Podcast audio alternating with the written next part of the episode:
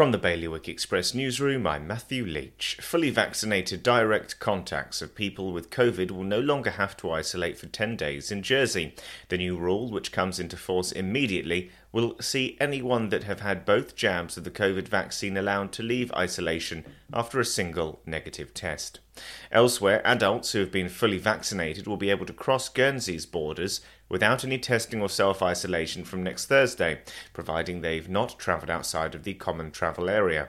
At its meeting yesterday, the Civil Contingencies Authority agreed that proposed travel rules from the 1st of July should remain broadly the same, with the addition of mandatory border testing for youngsters aged between 12 and 17. An Italian princess has been given one last chance to pay off a fine worth £2 million imposed by Jersey's royal court, or she'll face 12 months in prison.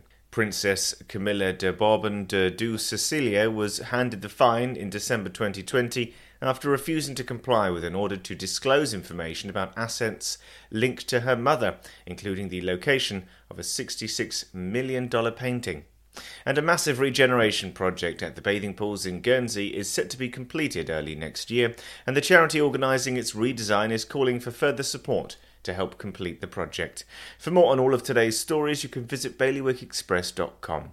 Your weather today is going to remain mainly sunny with some cloud this afternoon. Wind will be a northwest light force 2 to 3, and there'll be a top temperature of 17 degrees. And that's Bailiwick Radio News, sponsored by smarterliving.je.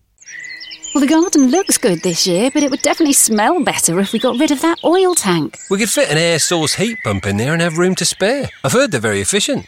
And one third of our electricity is renewably sourced. No more topping up the oil tank. We'd cut our bills and help the environment too. Let's book a home heating survey before it gets too cold to enjoy outdoors.